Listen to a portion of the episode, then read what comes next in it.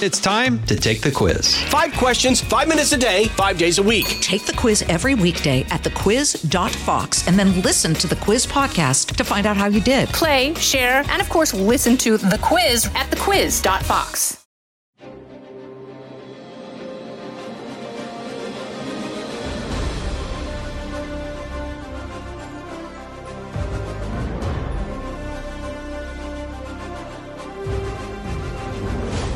News Podcast presents Bret Baier's All Star Panel. America's got to be in the lead if you want to deal with these threats. We're going to lead. The morning is over, the Shiva is done. And if you're a conservative, you should be optimistic. You know, my main priority right now is making sure that it delivers for the American people. We have to make our country great again, and I will do that. I think the president gets criticized by people all the time for the stuff he says, by people who ignore what he does. Now, Fox's chief political anchor, Bret Baier. Majority Whip Minnesota Congressman Tom Emmer won the nomination for House Speaker in a closed door vote, but then dropped out of the race just hours later, forcing Republicans to go back to square one. And war rages on as Israel and the United States confer on the next steps in the country's fight against Hamas, as a small number of hostages are slowly being released by the terror group. The world waits as Israel weighs in and weighs its options for a ground invasion of Gaza. Where's the outrage? Where is the revulsion? Where is the rejection? Where is the explicit condemnation of these horrors? We must affirm the right of any nation to defend itself and to prevent such horror from repeating itself. But as the crisis in the Middle East continues to boil over and a potential government shutdown draws closer, Congress has less than one month to select a speaker and address those and other pressing issues. For a conversation on this and more, we bring in our panel. Fox News senior political analyst Juan Williams, Fox News contributor and chief political correspondent for the Washington Examiner Byron York, Fox News radio political analyst Josh Kraushaar. Josh, um, this is a mess. What is uh, what is going to happen? It's you know you you finally had this unity pledge that people behind closed doors were going to vote for the person who got the most votes, and then it didn't hold. So now they're back to square one trying to find some consensus candidate. And it does not seem like they're finding one. it, it is total dysfunction, Bret. Uh, you know, the, the government funding runs out next month. Israel is in need of additional uh, funding for, for its defense. Uh, there's a lot on the line legislatively, and Republicans are, are sort of back to where they began. They they don't have support for sort of a more um, traditional uh, candidate. Tom Emmer was endorsed by Kevin McCarthy. He had a lot of the same support as Kevin McCarthy, but he would have gotten the same opposition from from the eight Republicans who defenestrated Kevin McCarthy in the first place. And uh, Jim Jordan would not get unified support from the caucus uh, with a couple dozen Republicans uh, not willing to support him and, and folks on the on the right wing of the party. So you know you you functionally have this coalition government of of, of two different wings of the Republican Party, which look increasingly further apart uh, ideologically. You've got the MAGA wing and the more traditional wing, and then you've got the eight Republicans who wanted to blow everything up in the first place because they didn't want to compromise. And I don't know where we go from here. I guess the next option is finding someone that maybe Democrats could could could could back in, in a compromise uh, or, or bipartisan governance. But I, I don't see any Republican at this point being able to get the necessary votes to to win over all but five of their uh, Republican colleagues. It's it's a divided caucus and it's divided along ideological lines and also personal grievance that that is preventing anyone from emerging as a new speaker. Yeah, Byron. I mean, the the former president said he wasn't going to get involved, and then he got involved. He put out a Truth Social post saying, "I have a lot of friends running for speaker. Tom Emmer is not one of them, essentially, in not so many words." And that doesn't seem like it helped. That was all she wrote. Yes, Trump uh, called Tom Emmer a RINO uh, and said that voting for him for speaker would be a tragic mistake. And I, listen, I, I don't think you can underestimate the influence that Trump has on these things. Trump's popularity, he's a, at about 59% in the Real Clear Politics average of polls, with a lead over the second place Republican nationally of 45 plus points.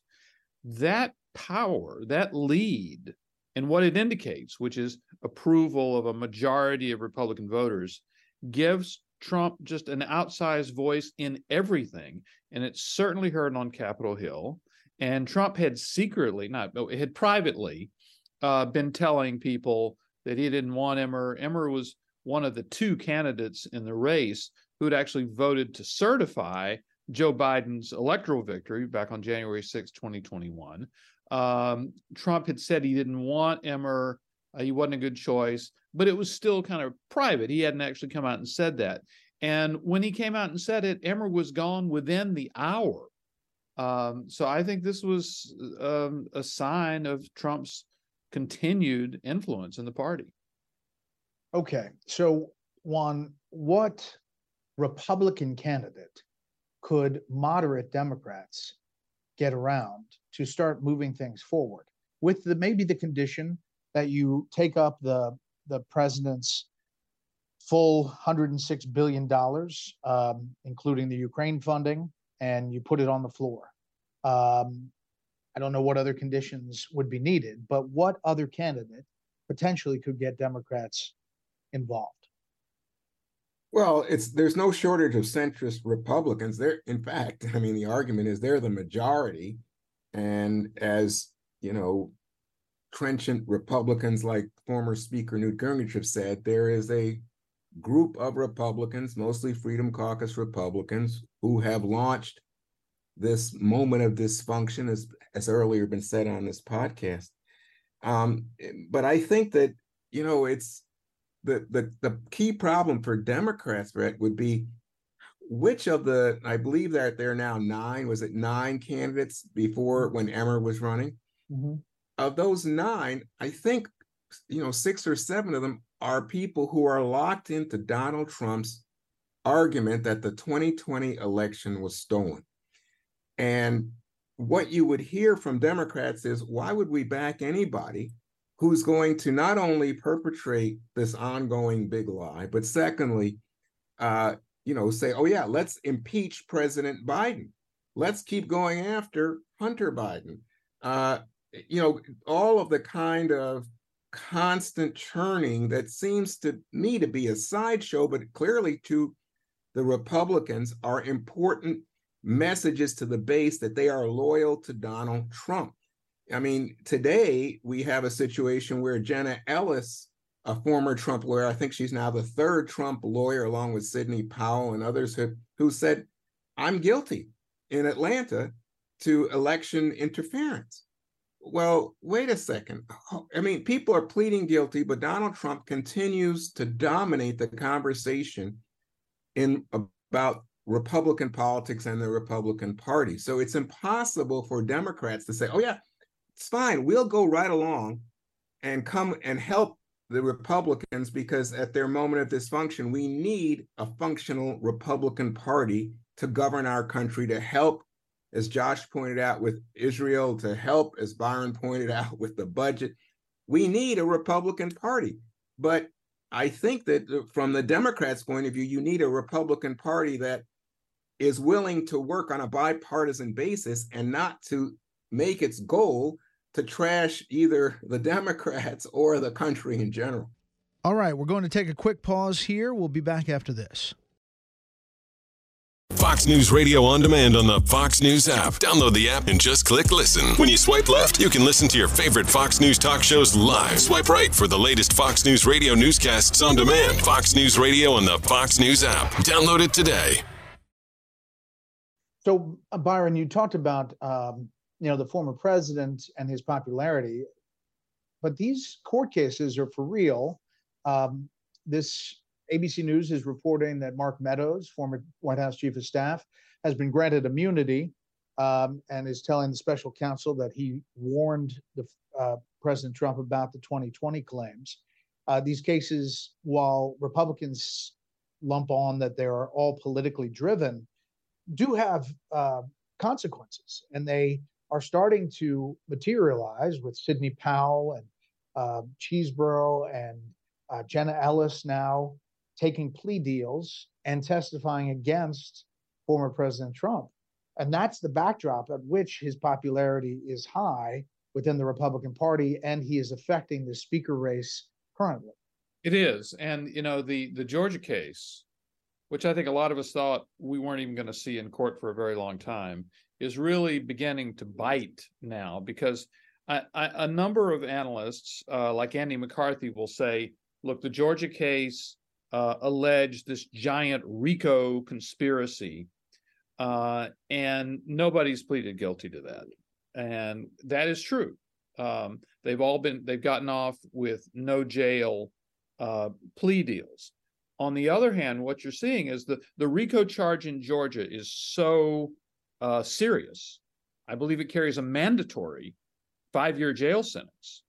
And so, what it appears going on is the prosecutor has used the threat of this, and they were all charged with this RICO conspiracy charge uh, and use the threat of this to say to the defendants, you know, this this will get you in jail for five years. You really don't want that. Why don't you plead to this, and then you'll be a felon. And I can say we've got you know six felony or ten felony or twelve felony um, uh, pleas or convictions in this case, and then go after Trump. So I, I think this Georgia case is is kind of playing out in a slightly different way than I thought uh, and it's not good for Trump. Yeah, Josh, you agree with that? Yeah, I totally agree with Byron that you have now. You know, th- three's a three's a, a crowd with Ellis and Kenneth Chesebro and Sidney Powell all pleading guilty and uh, presumably giving prosecutors some ammunition in preparation for for uh, the upcoming trial next year in Washington against Donald Trump.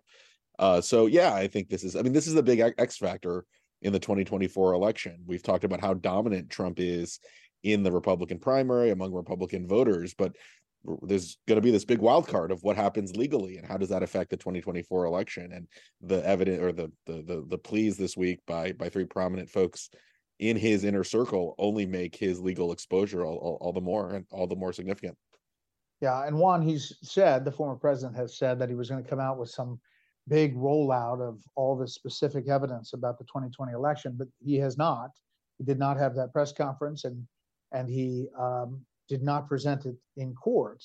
Um, and so, you know, you're left to, to piece together what's happening behind the scenes with these prosecutors and getting these plea deals. Yeah, I mean, I I have no clue if that's what you're asking, because it he promised that he would make the case, and he has not.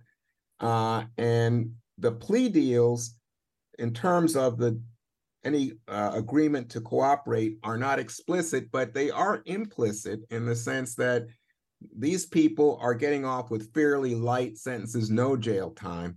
Well, why would the prosecutor agree to that?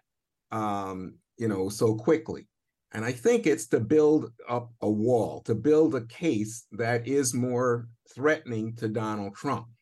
And I think that that's clearly the case, but again, it's implicit. I don't know that for a fact. Mm-hmm. I do know for a fact, though, that in terms of the politics we're talking about, because we're just about at the point of beginning the presidential election season, you know, we're not that far away from Iowa caucuses and New Hampshire primary now. Uh, you know, this adds into what's going on on Capitol Hill in terms of people saying, my gosh, what is going on with a party, in fact, the party that has the leading nominee for president of the United States, Donald Trump. He, in some recent polls, leads current President Biden. Um, and the question is then, well, how does this affect that calculation? Are people saying, well, uh, not just Republicans, but all voters are they saying, gosh, this stuff on Capitol Hill, all of this legal trouble for Donald Trump is a sideshow while Joe Biden's off trying to take command of world affairs in Israel, dealing with the Ukraine and Russia, dealing with China? Or is it the case that somehow it doesn't matter? Uh, you know, there have been lots of reports about Biden now wanting to run as a wartime president. Well, how does Donald Trump fit into this? He's had critical comments about Israeli Prime Minister Netanyahu. He said Hamas is smart. Does it matter? I'm not sure. What is the? I, I don't know that any of us on this podcast, because we're all political, we tune into politics, we're political commentators, understand when something is going on at a totally different level where people say it doesn't matter to them. that they want Donald Trump. Yeah, Byron. I, I mean, I do, we do see that in polls. We do see, you know, the the pushback on the establishment, and maybe this is the reason why he, they're going after him because he can stir things up, et cetera, et cetera. But he has shot himself in the foot a few times in what he has said. This is the former president. That said, there's also polls showing that the president currently is at 23% approval on the immigration and the border. He's yep. at 30, 38% on the economy and overall. And there is not a sense, even within Democrats, that he's up to the job, even though, as Juan said, he's focusing more on Ukraine and Israel. And some of the ads deal with him being in the train going to see uh, Vladimir Zelensky in, you know, Kiev. I think there is a real vulnerability there that uh, the Democrats acknowledge. Do you think we're going to be talking about the Dean Phillips campaign in a few weeks? I don't know. Um, there, there is one fairly obscure member of the House, Dean Phillips, Democrat, who has made a lot of noise about challenging Biden. Um, and, and, he did file in New Hampshire.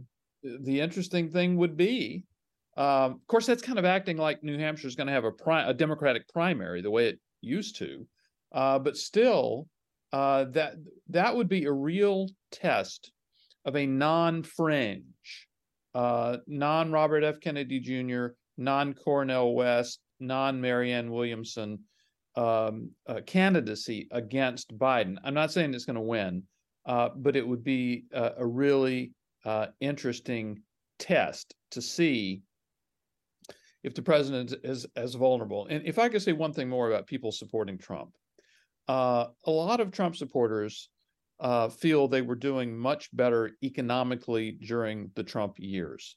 Uh, before the inflation that has eaten away at their um, standard of living, uh, before the interest rates increase that made it difficult for them uh, to buy a house. Uh, they feel the world is going to hell right now, globally, in a way that it did not during the Trump years.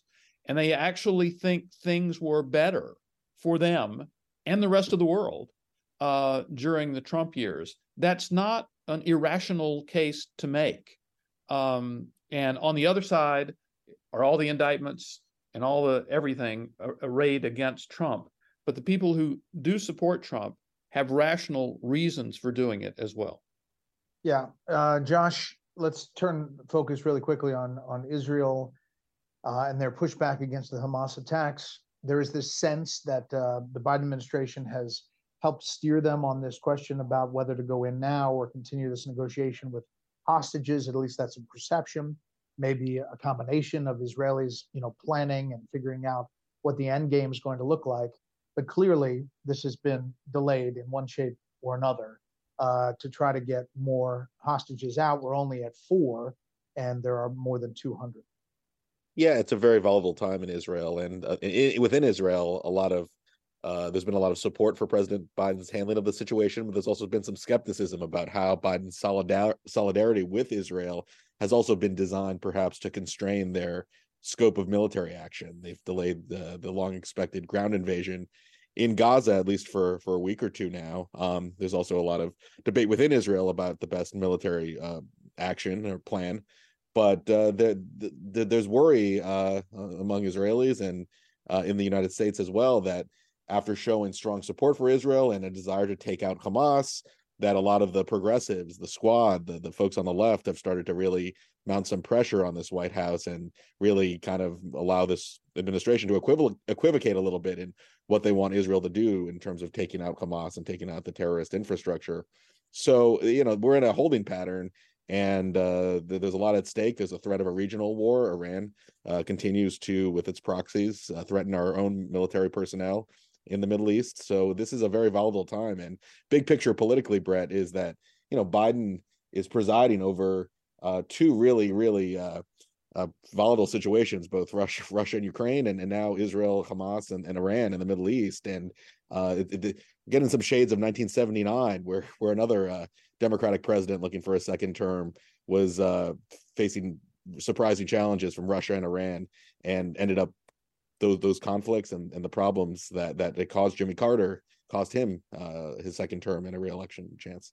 Yeah, and at this time, words matter. And uh, the White House Karine Jean Pierre was asked the other day about anti-Semitism, Semitism popping up in these college campuses around the country, and her answer dealt with Islamophobia and Muslims under attack in the U.S. And today had to kind of walk that back and you know reverse course and say you know on the anti-Semitism front and how concerned they are about that. But during these heightened emotional times, words matter from the White House pulpit, and words matter from the president. No doubt about it. But I think they're putting up billboards to Biden in Jerusalem because he's seen uh, in Israel as a as a supporter at this time. And you know, it's it's it's not the case that it's only people on the far left who have some criticism here. I mean, you know, remember historically it was Pat Buchanan who said, you know, Capitol Hill was Israeli occupied territory. And you have it seems to me, criticism coming from former President Trump, uh, saying critical things about why Israel was not aware that this attack was coming.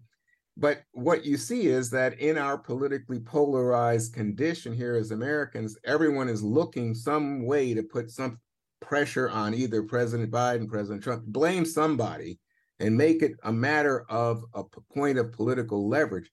I just think it's important to understand as we go forward on this that President Biden's request for is it a hundred plus billion dollars of aid for both the forces in Israel as well as in Ukraine and to prepare in the uh, you know in in the Asian region for possible Chinese aggression against Taiwan that there has to be some consideration for U.S. national interest. The President Biden made a, I think, very good speech from the Oval Office last week, got a pretty good response. He's got Senate Democrats clearly behind him going forward. And from what I'm hearing from uh, Mitch McConnell, the Republican minority leader in the Senate, he's got McConnell's support going forward. The question, the question comes back to the House without a leader, they can't even have a vote. Yeah. They are not in position to help. The, tough part that they're in in right yeah. now, and uh, we don't know how that's going to end. And we end where we begin, uh, and that is continued figuring out who the Speaker of the House will be.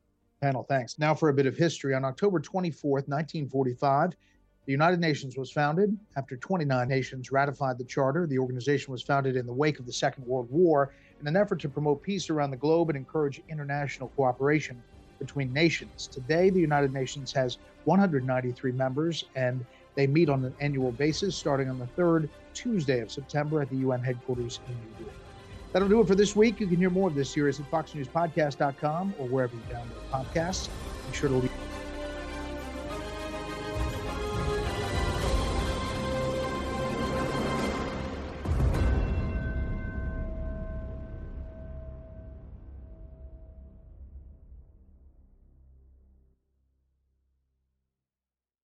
I'm Charles Payne. Listen to my Unstoppable Prosperity podcast so I can get you making money right now. Whether stocks are hitting new all time highs or in free fall mode, opportunities abound. So, why are so many potential investors still sitting on the sidelines? In a new season of my podcast, I'm going to get you in the game. After 38 years on Wall Street, I'm ready to impart some lessons and get you invested in the greatest wealth generating machine in history. Listen anytime, everywhere at foxbusinesspodcast.com or wherever you listen to your favorite podcast.